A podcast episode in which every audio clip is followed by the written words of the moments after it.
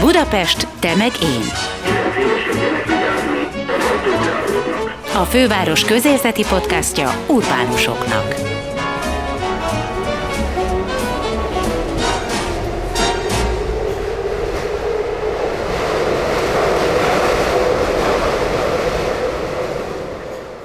Sziasztok, ez itt a Budapest Megén Podcast. Benne Gellért Gábor és Máj Tamás kollégáim nevében is köszöntelek benneteket. Én Veres Dóra vagyok. Nektek van kedvenc szobrotok a fővárosban? És melyik az? A méltóság teljes lovas szobrok, mint Szent Istváni a Mátyás templom mellett, vagy József Attila merengő szobra a Dunánál, esetleg Kolotko Mihály miniatűr titkos szobra ímekkelek, vagy a kockás fülünyúl, vagy a gyerekekkel focizó puskás szobor Óbudán. Budapesten egyre több a szobor, de vajon van-e koncepció, és legfőképp szakmai szűrő, amin át kell mennie egy-egy szobortervnek. Erről beszélgetünk ma vendégünkkel, dr. Bor Judittal, aki Budapest főváros kulturális és turisztikai osztályának osztályvezetője. Kezdjük úgy, hogy, hogy szép a Krúdi szobor. Meg hogy mi az, hogy fontos, szép, ugye? Igen. Hogy most akkor hamis legenda alapján rakták oda a Krúdi szobrot, vagy nem, mert hogy a belvárosi kávéházba írta a műveit, vagy nem. Nekem az az első meglátásom, hogy szerintem tök mindegy, mert attól még a Krúdiról meg kell emlékezni, esetleg egy másik kávé, vagy nem is járt kávéházban, hanem helyette kocsmázott, az szerintem egy szobor szempontjából teljesen mindegy, de lehet, hogy te ezt másképp lát. Inkább onnan kezdeném, hogy Budapest, ami elvileg egy egységes város, ugye egy városról beszélünk, hiába oszlik kerületekre, hány darab krúdi szoborra van szüksége. Uh-huh. Tehát, hogyha ugyanez a típusú alkotás ott áll Óbuda főterén egyébként, mi szükségünk van arra, hogy ugyanerről a szeméről, ugyanabban a formában, ugyanabban a városban megemlékezzünk. Kezdjük el innen az egész Ez egy nagyon érdekes kérdés. De miért? És akkor mondjuk Petőfi az ér annyit a ranglistán, hogy mondjuk ő belőle lehet több, Krúdi kevésbé, vagy, vagy egyáltalán egyikőjükből se kell több, hanem egy jó méltó szobor kéne? Mi a kérdés? Tehát, hogy az emlékezet politikában mi számít? Valaki attól érték számunkra, hogy szoborba öntjük, ugye? Mert akinek nincs szobra, az nem is létezett, az nem is volt elég nagy ember. Legalább egy kis melszobor erejéig. Lega, le, minimum egy emléktábla, de abból is több. És ugye mivel kerületek vannak, és a kerületek önállóan jogosultak a kerületi területre szobrot, a, szobrot elhelyezni most már ugye a Ebben jogszabály, a igen, uh-huh. Változásnak köszönhetően, ugye semmiféle kontroll nincs a felett, vagy koordináció, hogy hol milyen szobor van. Természetesnek vesszük, hogy hát Szent Istvánból jó sok kell, mert ugye augusztus 20-án mindenki koszorúzni akar, vagy a kerületi ünnepséget ott szeretni, vagy egyébként ugye a városrészek, ahogy csatlakoztak, egyébként már volt ott.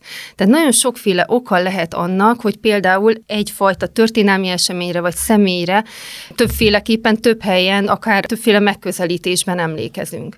De van-e szükség, miért van szükség, és miért azon a helyen? Ezt kulcskérdésnek tartom, hogy a szobrot nem a térben vizsgáljuk. Az első a város szövete, az építészet, és hogy az az építészeti tér kíván-e szobrot. Uh-huh. Ezt egyáltalán nem vizsgáljuk manapság. Azt nézzük, hogy ó, ahol van egy kis szabad terület, oda akkor el kell helyezni valamit. Az építészt és a szobrászt alapvetően nem kérdezik meg. Nagyon sok esetben van már egy meglévő felújítási terv, egy térre, egy, egy bármilyen városrészre, és a legutolsó pillanatban valaki még kitalálja, hogy oda akkor valamilyen szobrot helyezzünk el. Miközben az építészek már összekomponáltak egy teret, ő tud térben és tömegben gondolkodni, ahogy a szobrász tud, tehát nekik az elejétől kezdve együtt kellene dolgozniuk, ha akarjuk, mert akkor azokból olyan furcsa stílus különbözőségek lehetnek, mint akár a Szélkálmán tér felújítása és az ott lévő Szélkálmán szobor, hogy megkérdezed, hogy ez a kettő hogy kommunikál egymással. Uh-huh. Miért ott, miért, miért ez a fajta ábrázolás ábrázolási típus. Miért ez van? Tehát egy, egy ilyen kérdéssel olyan messzire jutunk már el egy krúdival, hogy látszik, hogy ez a, ez a kérdés nagyon bonyolult, nagyon komplex, és nagyon messzire kell indulnunk, akkor... mert nincs meg az a vizuális kultúránk sem, ami, ami ugye ezeknek az értelmezését is lehetővé tenni. Igazából itt az a kérdés, hogy ki dönti el, és milyen folyamatokon keresztül, hogy hol lehet egy köztéren és milyen szobor. Volt egy képző- és iparművészeti lektorátus nevű szervezet, ugye, amit az elmúlt tíz évben valamikor megszüntettek, és ha jól tudom, ez azért helyel közel legalább ajánlásokat tehetett arra nézve, hogy milyen szobrok kerüljenek ki közterekre.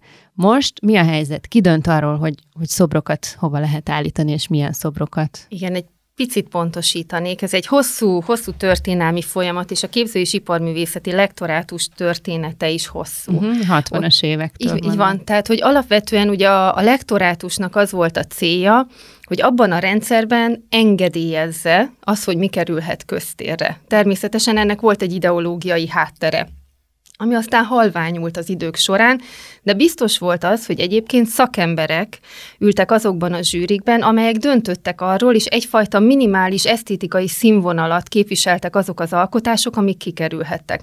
Többszöri átdolgozást igényeltek, azok a művészettörténészek ezen a területen ha dolgoztak, nagyon hosszú ideje, jól ismerték az ott alkotó szobrászokat, együtt dolgoztak építészek, szobrászok, ugye volt egy ilyen jogszabály is, ami az új beruházások kapcsán ugye kötelezővé tette művészet művészeti alkotások létrehozását is, tehát hogy ugye az összköltségvetésnek a hiszem akkor két százalékát kellett valamiféle műalkotásra költeni. Ezért lettek az aluljárókban mindenhol ugye ezek a, a domborművek, vagy, vagy szobrok, egyebek, mert, mert meg volt ez a jogszabály. Tehát, hogy ez egy, ez egy nagyon kiterjedt hálózat volt, és valóban a, a képzőművészet része volt a város építészetnek. A lektorátus a rendszerváltást követően fokozatosan vesztette el a súlyát.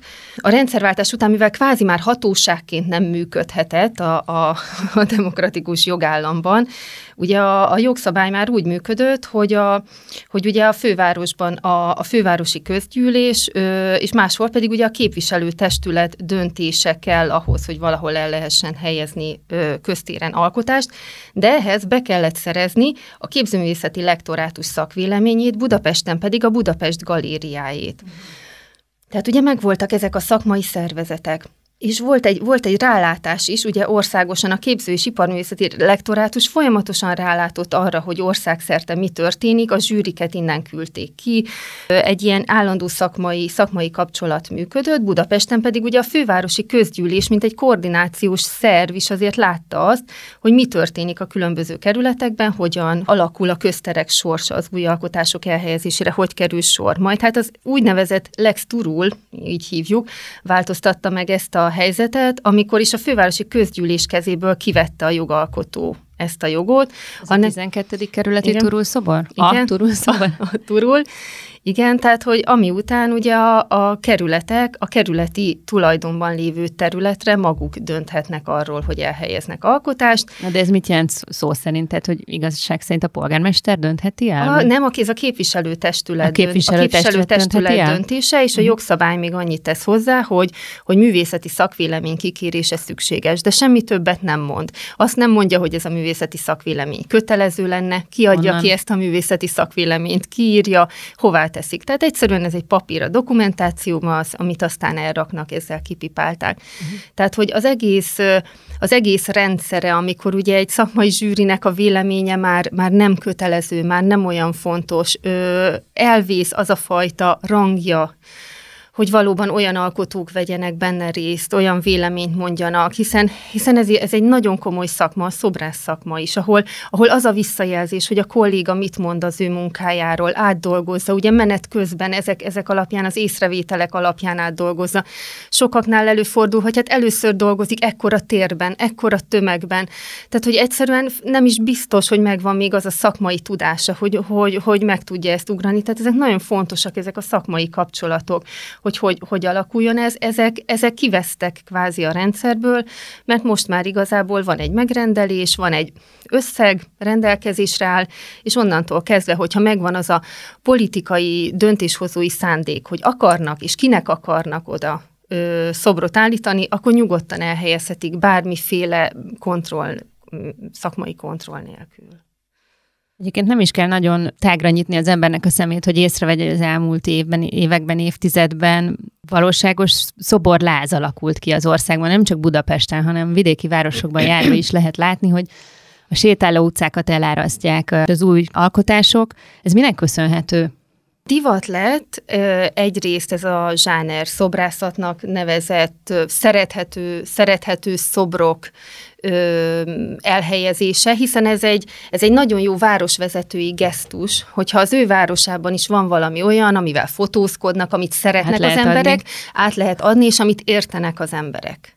Tehát nem olyan, amihez Ugye egy alapvető probléma, hogy nem képzett a szemünk. A vizuális kultúránkban nincsen benne az, hogy hogy kell kortárs műveket olvasni.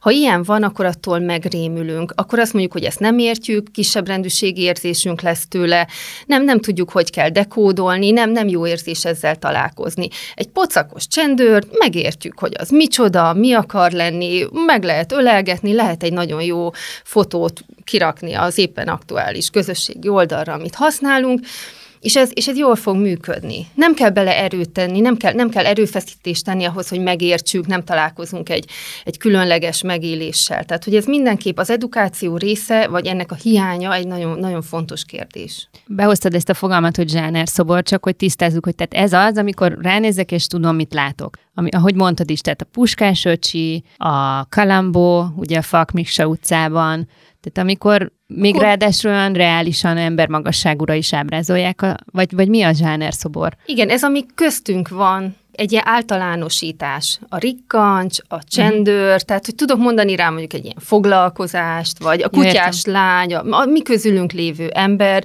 va, valamilyen a puskásocsit már nem ide, nem ide raknám, uh-huh. mert az, az már, az már emlékmű. Az nekem, nekem már az emlékezett politika, és ez, amit felhozták kérdés, ez egy hogy ez, hogy ilyen szobor láz van az országban, ez egy nagyon jó megfogalmazás, mert iszonyatos nyomás van rajtunk, akár így tényleg a a, a fővárosi önkormányzatnál dolgozva is látom, tehát hogy magán azon a, a szereplőn is, aki, aki kvázi jogosult műalkotást elhelyezni köztéren, hogy egyszerűen a társadalomból érkezik egy nyomás, a civil oldalról hatalmas, hogyha valaki elhalálozik, ami egy nagyon szomorú esemény, valaki, akit szerettünk, és iszonyat mennyiségben sportolók esetében van ez, hogy éppen csak egy fél éve, egy éve elhunyt egy-egy jelentős sportoló, és azonnal szobrot akarnak neki állítani. Hát jönnek ilyen civil kérések? Egy, be hozzá? Folyamatosan, uh-huh. folyamatosan. Tehát közterület elnevezés az a minimum, uh-huh. emléktábla és szobor.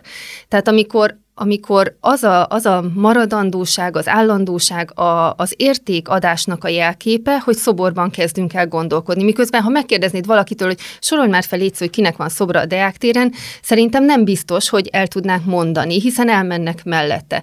De abban az adott pillanatban, amikor valakinek a nagyságát meg akarjuk ítélni, egy 19. századi gondolat ugrik be nekünk, az, hogy akkor annak egész alakos bronz szobrot kell állítani. Várjál, tehát neked az előjel itt negatív. Ö, ezek, mert azt gondolom, hogy nem biztos, hogy valakinek az emlékét a legjobban uh-huh. így őrizzük meg. Uh-huh. Azt gondolom, hogy az emlékállítás nagyon fontos, de hogy minden kornak meg kell találnia azt az eszközt, ahogy azt az üzenetet, amit az a személy ö, közölt, hogyan tudod a legjobban eljutatni a legtöbb emberhez és nem biztos, hogy hogyha fel, hogy egy, egy egész alakos bronzszobrot állítok valahová, azzal eljut az az üzenet annyi emberhez, mint hogyha csinálnék egy ifjúsági vetélkedőt, bármit, tehát hogy nagyon sok olyan egyéb eszköz van, amivel emléket lehet valakinek állítani, díjat alapítani róla, bármit, tehát hogy, hogy De olyan azért baj, dolgokat... hogy, hogy esetleg szoborban gondolkodnak az emberek, mert hogy a köztereink, az utcaink terítettek már ezzel a fajta művészettel, tehát nem fér el, nincs tere egy újabb és még egy újabb szobornak? Egyrészt, hogy tele van, tehát, hogy a, ugye a szobraink egymás sarkára lépnek, ezt, uh-huh. ö, ö, ezt írták le ugye az egyik cikkben, ami, ami ennek a témának a boncolgatása kapcsán ö, íródott, ugye. A másik az, hogy valóban ezek a fajta teljesítmények arra predestinálnak-e valakit, hogy a város valamely közt, közterületén örökre ott álljon rövid nadrágban, szöges talpú cipőben. Tehát, hogy, hogy, hogy valóban ez az az üzenete, amit róla el akarunk mondani. Világos. Ami önmagában esztétikai, tehát lehet ez egy szobrászati kihívás, egy ilyet, egy ilyet létrehozni, de önmagában azért ennél izgalmasabb esztétikai megoldása is lehet mondjuk egy teljesítménynek. Még ide az előző kérdéshez szeretném kapcsolni, hogy az is vajon oka-e annak, hogy egyre több szobor születik, hogy tényleg nagyon fontos történelmi események emlékévei halmozottak most az elmúlt évtizedben, és olyankor úgy tűnt, hogy a kormánynak szándéka mindig egy-egy újabb emlékművet állítani, és hát nem is egyet, hanem gyakorlatilag ahány város annyi emlékmű, annyi Trianon emlékmű, annyi, nem tudom, 56-os emlékmű. Erről mit gondolsz? Persze ez egyértelműen ilyen emlékezett politikai kérdés. Melyek azok a történelmi események most, amik fontosak nekünk? Ez erről szól. Kik vagyunk mi most? Mivel, mivel azonosítjuk magunkat? Melyek azok a történelmi események, amelyek most rólunk szólnak? Most ezek a fontosak, ezeket kell kiemelnünk, hogy ezekkel találkozzunk. Ezt mutatjuk meg kvázi a, a jelennek és az utókornak, hogy számunkra ezek azok a mérföldkövek, amelyek, amelyek meghatározzák az identitásunkat és ezt minél hangosabban akarjuk mondani. Annál több van belőlem.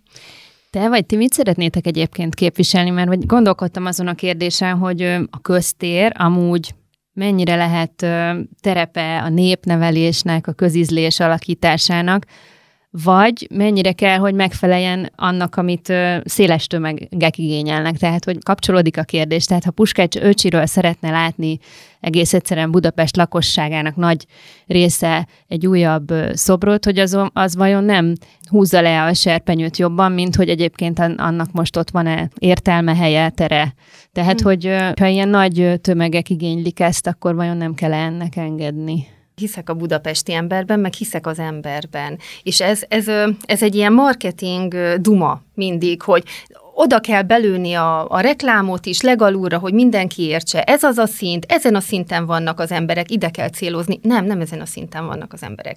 Igenis, a köztér az, ahol élünk, a köztér az, ahol a mindennapjainkat töltjük, kinyitjuk a szemünket, és alkalmas arra, hogy edukáljon. Minél több jót látunk, minél több szépet látunk, az beívódik, és azt fogjuk, az el, elkezdi átalakítani a gondolkodásunkat, és minél többet beszélünk róla, mint ez, ezekben a helyzetekben is beszélgetünk róla, annál inkább kinyílik, kinyílik többeknek a szeme, hogy ezt lehet máshogy is. Amikor olyan projektünk van, amiben valóban elkezdünk így gondolkozni, felépíteni egy projektet, végig, végig gondolni azt, hogy milyen lehetőségek vannak, és hogy ki lehet mozdulni ebből a kockából, hogy csak egész alakban gondolkodunk, csak kutyával, nem tudom akkor kiderül, hogy az embereknek igen, az is tetszik, meg tud érinteni. Hát ez a művészet lényege, hogy megérintsen. Nem biztos, hogy a, tényleg a rövidnadrágos, egész alakos focista fog megérinteni, de ha valami üzenet, amit ő átadott, egy olyan fajta esztétikai kifejezésben jelenik meg, ami megérint, akkor sokkal előrébb jutunk. Én még mindig nem tudom, hogy hogy lenne ez jó. Mondd már el, hogy hogy kéne ezt csinálni rendesen. A hogy kéne így csinálni, szerintem nem én tudom a legjobban, hogy hogy kellene. Én azt tudom, hogy mi mind dolgozunk. Tehát mi azt látjuk, hogy itt van egy probléma. Azt látjuk, hogy ö, a fővárosi önkormányzat az, amelyiknek lehetősége van arra, hogy párbeszédet kezdeményezzen a kerületekkel legalább, és elkezdjen arról, arról gondolkozni, hogy, hogy hogyan lehetne ezt jól csinálni. Hiszen jelen helyzetben igazából mindenkitől valamiféle önmér mérsékletet és nyitottságot igényelne ennek a helyzetnek a megoldása, hiszen most mindenki azt mondhatja, felteszi a kezét, én vagyok az úr az én földemen, és ebben ne szóljon bele senki. De hogyha elkezdenénk erről beszélni, mutatnánk jó példákat, hogy mi hogy csináljuk, és elmondom majd, hogy mi a háborúkban megerőszakolt nők emlékezete projektet hogy csináljuk, és hogy próbálunk felépíteni egy ilyen mintaprojektet, uh-huh akkor, akkor, akkor elkezdődhetne egy olyan fajta munka, hogy ho- hogyan tudnánk átalakítani ezt a rendszert. Erről szólna ez a szobor koncepció, amin mi most dolgozunk.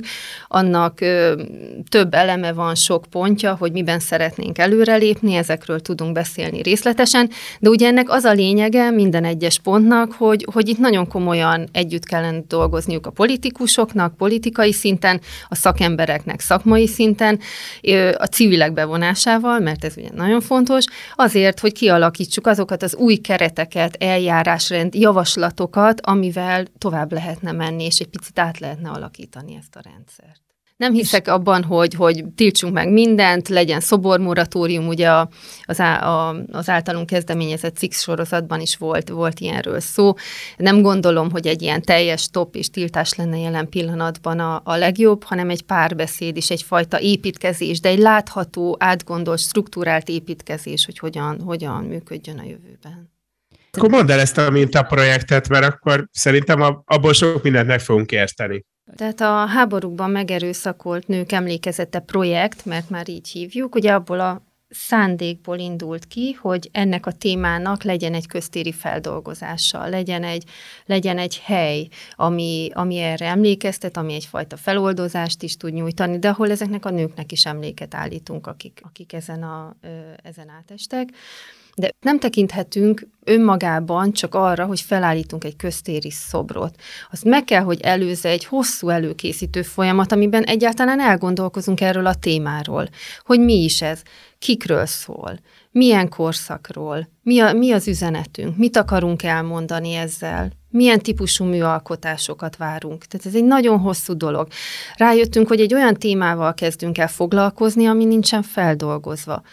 Innentől kezdve fogta a, a fővárosi közgyűlés hozott egy döntést, hogy megteremti ennek a költségvetési feltételét magának a projektnek és a műalkotásnak is, és létrehozott egy szakmai bizottságot, egy állandó bizottságot, ami, amiben művészettörténészek, történészek, illetve fővárosi közgyűjtemények vezetői vannak, akik, akik koordinálják ezt a programot, tehát nem is maga a hivatal az, amelyik koordinálja, hanem az ő vezetésükkel végig kidolgoztunk egy, egy több lépcsőből álló projekt folyamatot, aminek az eleje azzal kezdődött, hogy tehát edukálnunk kell erről a témáról. Uh-huh. Nincs feldolgozva, nincs, nincs a hazai története bemutatva, nincs ennek a hazai, nincs meg az a feldolgozása, hogy a művészetben hogy dolgozták fel a témát. Ezért egy előadás sorozatot szerveztünk, történészekkel, művészettörténészekkel, a Budapest főváros levéltárában, ahol végigvezettük a történelmen, a magyar, magyar történelmen, természetesen nemzetközi kitekintéssel a végén,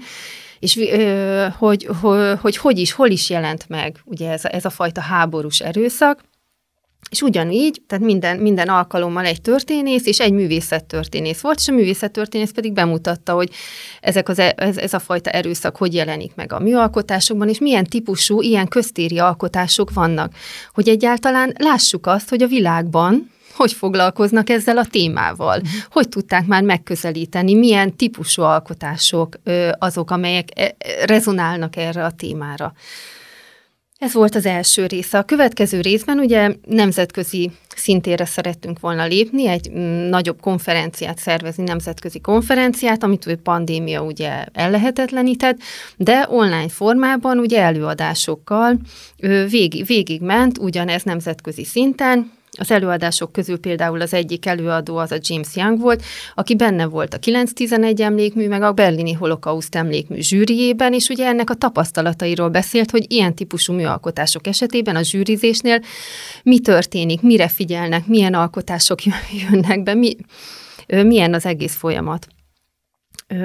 Ezzel párhuzamosan kidolgoztunk egy kötet tervet, hogy ezek az előadások ugye elérhetőek legyenek a jövőben is, meg fognak jelenni egy kötetben, és kiírtuk azt a, azt a, azt a nyilvános nemzetközi pályázatot, ami az alkotásra szól.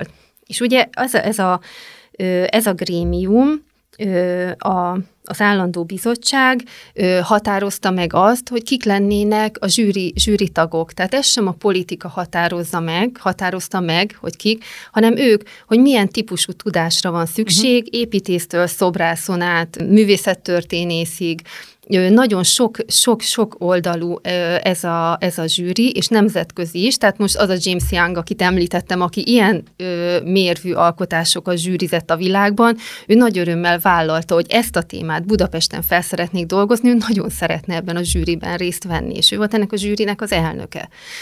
Tehát, hogy be tudtuk emelni nemzetközi szintre azzal ezt a projektet, hogy eltávolítottuk a politikáról, és nagyon komolyan véve a témát feldolgoztunk nemzetközi szinten.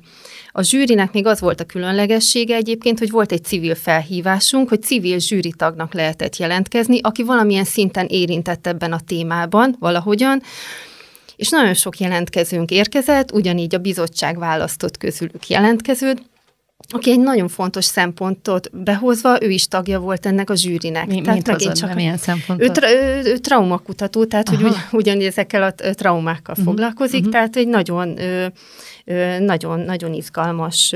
Új aspektus. Így van, Aha. így van munka volt. A, az átláthatósága tekintetében a pályázatnak a beérkezett pályaművekből, a makettekből lesz egy kiállítás, hogy az emberek meg tudják nézni azt, hogy milyen munkák jöttek be, melyek készültek el, és melyiket választotta a zsűri, és hogy össze tudja hasonlítani, uh-huh. hogy mi alapján lett döntés.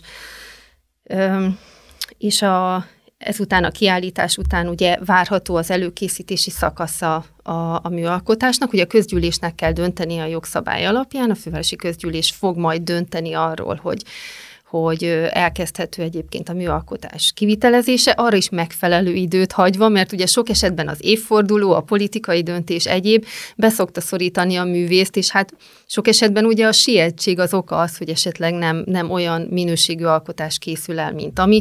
Mi erre is ugye a projektet nagyon szépen ütemeztük arra, hogy mennyi idő szükséges mindenre, és pontosan meghagyták a, a döntéshozók is ezeket az időket, tehát senki nem nyúlt sehol bele, hanem ami valóban a művészeti, művészeti alkotás elkészítésére szükséges idő az megvan, és az átadás idejére pedig időzítünk egy nagy kiállítást is a téma feldolgozásához kapcsolódóan, tehát annak az előkészítése is zajlik, hogy kapcsolódjon hozzá valami a Budapesti Történeti uh-huh. Múzeumban majd, ami, ami, ami ennek a témának a feldolgozását segíti.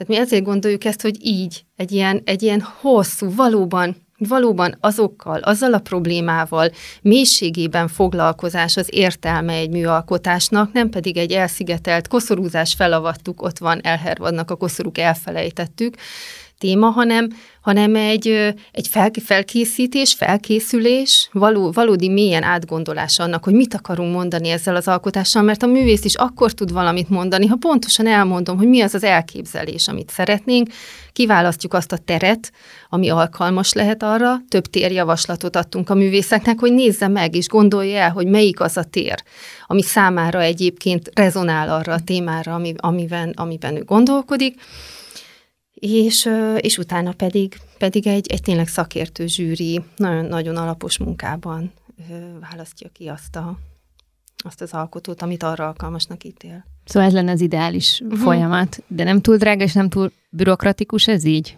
Hát ebben nincsen bürokrácia. Hát a sok szerv, sok szakértő, sok ember véleménye és tudása, amíg hmm. az összejön, amíg az át... Hát az valóban zavaró, sokkal egyszerűbb, ha egy politikus hoz egy döntést, tehát hogy szerintem is így van, megmondja, hogy kinek legyen szobra, mikorra, nem, a kettő között. Lehet, lehet koszorúzni. Tehát nyilván nem, természetesen igen, tehát nem minden esetben kell gondolom egy ilyen alapos ö, előkészítése egy projektnek, de ez a téma megérte ö, uh-huh. az, ezt a fajtaságot. De valóban annak a a végig gondolása és előkészítése és háttérmunkája, hogy hová és mit szeretnénk, annak egy sokkal, sokkal alap, megalapozottabb folyamatnak kellene lennie, mint amilyen most a legtöbb esetben. Tehát, hogy igazából ugye a szoborkoncepcióban is ö, erre teszünk javaslatot, hogy legyen meg ez az eljárásrend, hogy milyennek kellene lennie egy ilyen tipikusan jó eljárásnak, kiket kellene bevonni, kik lennének, mi lenne az a menet, milyen szakértőket, hogyan, hogy ez, hogy ez jól működjön. Semmi, semmiképpen nem a bürokratizálás a célja, hanem a, a szakmaiság is az, hogy olyan színvonalú alkotások vegyenek körül minket, amiben jó élni. Azokról mi a véleményed, mondjuk ez a Banksy, meg ezek a pasik, akik leginkább rajzolnak, de az végül is egy nagyon furcsa, izgalmas és nagyon demokratikus dolog, hogy egyszer csak megjelenik egy alkotás, és akkor eldöntöd, hogy tetszik vagy nem. Ez egy városban nehezen kivitelezhető, vagy nem értesz vele egyet?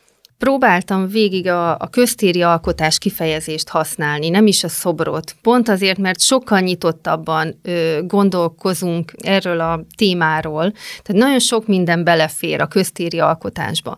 Nagyon sok esetben az is, hogy ez egy nem állandó dolog.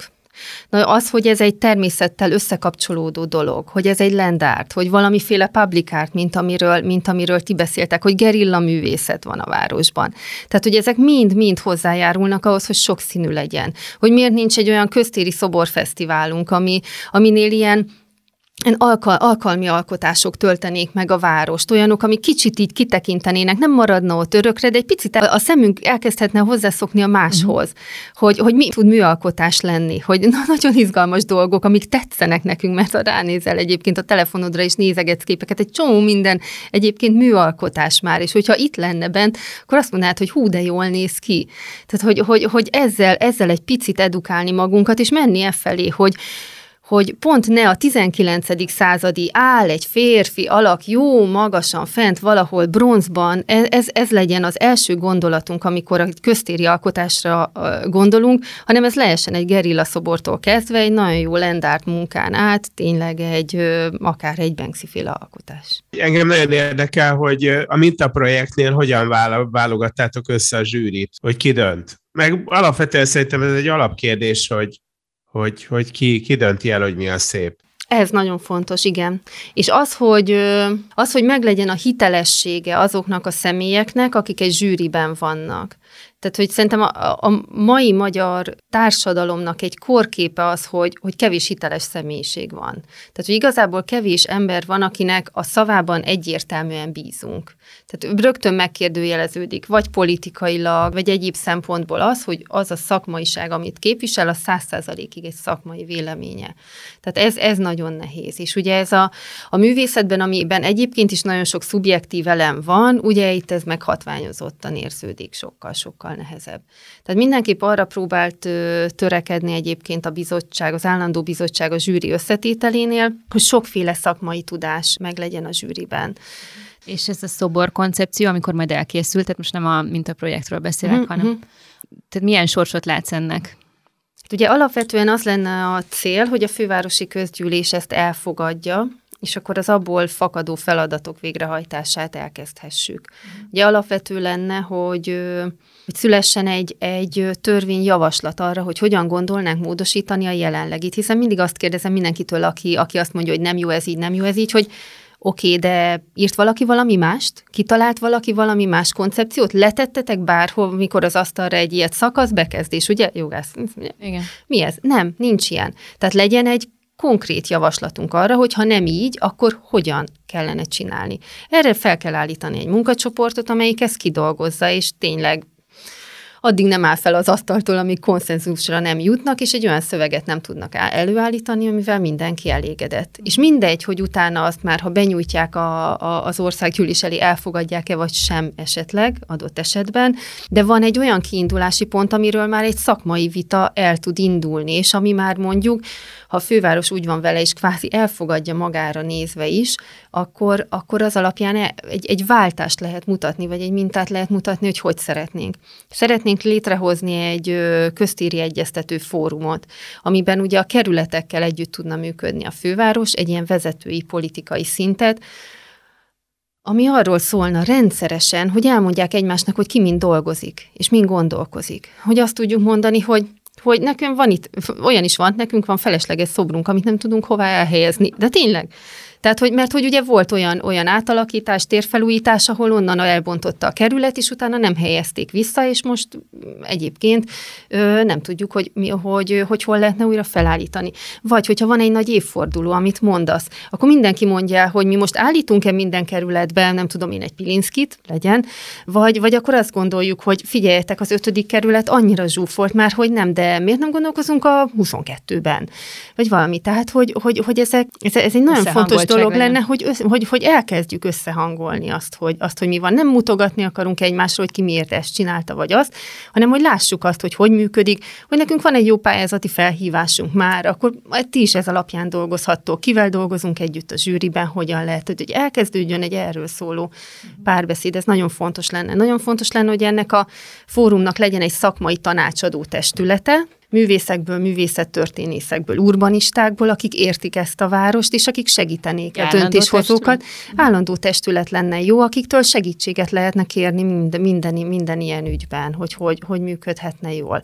Nagyon fontos lenne. Ráadásul szerintem itt ilyenkor a felelősség is előkerülhetne, mert az a baj, hogy nagyon sokszor van ez, hogy, hogy mondják, hogy ez kinek tetszik, kinek tetszik ez, és akkor jönne itt valaki, és azt mondaná, hát nekem, pontosan névvel kell vállalni azt, hogy, hogy én ezt jóvá hagytam, hogy mit írtunk róla, hogy figyelembe vették, és hogy ez alapján, ez alapján döntöttek szoborkoncepciónak része tud lenni az, hogy esetleg nem jól sikerült műveket valahogyan egy közös döntéssel eltávolítsanak onnan, ahol áll? Jelen állás szerint nincs benne olyan kimondott rész, hogy, hogy szobrok lebontásáról szólna, hiszen kinek lenne joga egyébként uh-huh. lebontani ö, alkotásokat de, de miért ne zárnánk ki annak a lehetőségét, hogy egyébként az alapján, ahogy változik a tér, változik a, a térrel kapcsolatos elképzelésünk, vagy a, vagy a tér használata, mm. bizonyos helyeken, bizonyos alkotások kvázi már nem, nem időszerűek, nem időtállóak, nem kellenek. Nézz, nézzük meg, hogy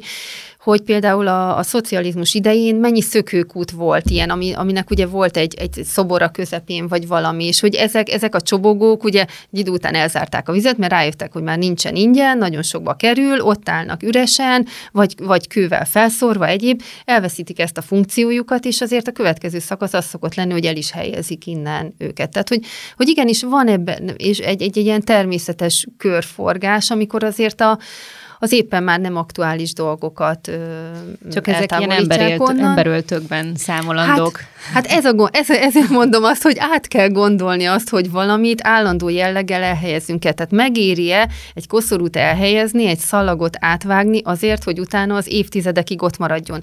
És ami még nagyon fontos, hogy azt gondoljuk, hogy ezzel kvázi a probléma le van tudva. Kipipáltuk a feladatot, de nem. A feladat nekünk ott kezdődik. Tehát amikor például diplomácia ajándékként valamely baráti ország azt gondolja, hogy akkor egy szobrot ajándékoz a fővárosnak, és ezzel mennyire megtiszteli, akkor mindig el szoktuk azt mondani, hogy valóban annyira jó, hogy a kölcsönös tisztelet jegyében valamiféle ö, ajándékkal próbáljuk ezt megpecsételni, de egy ilyen fajta ajándék sok esetben nem ajándék mert annak az elhelyezését biztosítani kell, és utána annak a karbantartását, fenntartását évtizedeken keresztül nekünk kell ellátni. Tehát amikor valaki lefújja, lefesti, azért az a, a madarak ráhelyezik azt, amit nem kellene ráhelyezniük, azt folyamatosan tisztítani, a kő elkezd porladni, azt javítani, a betűk lekopnak, újrafesteni, egyebek, ezeket csinálni folyamatosan hatalmas munkaigényű és, és nagyon nagy forrásigényű feladat. Uh-huh. Tehát a főváros, csak a főváros tulajdonában ezernél több műalkotás van. Tehát ezeket, ezeket folyamatosan tudni, és egy ilyen pénzszűkében egyébként, ugye mindig az a legutolsó, hogy erre kapjunk pénzt, de ezt látjuk, ezekkel szembesülünk, és folyamatosan jönnek egyébként most már ugye a, a panaszok is a, a, a város lakóitól, amikor azt látják, hogy valami méltatlan ö, állapotban van. De miközben még újat is akarnak csinálni, csinálni, de, de a régit is karban kellene tartani, de arra, arra már nem gondol senki, hogy ez mekkora munka és mekkora felelősség utána. Hát ez balesetveszélyes lehet, életveszélyes lehet, felmásznak rá, lemásznak. Hihetetlen mennyiségű munkateher, és egyébként költségráfordítás is azt követően. Csak annyi kérdésem van, mert akkor keretes szerkezet van, hogy ez a Krúdi szobor csúnya?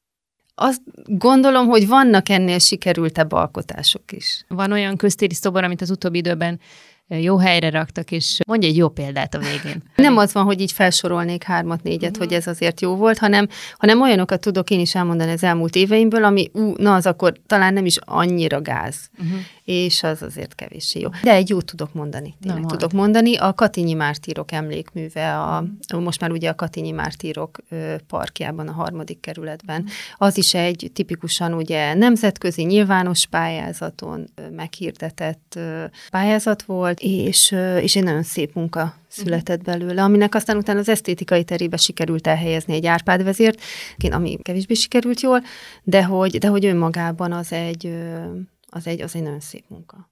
Ez volt a Budapest Temegén Podcast, melyet a Budapest Brand Nonprofit ZRT megbízásából a Kinopolis Kft. készített.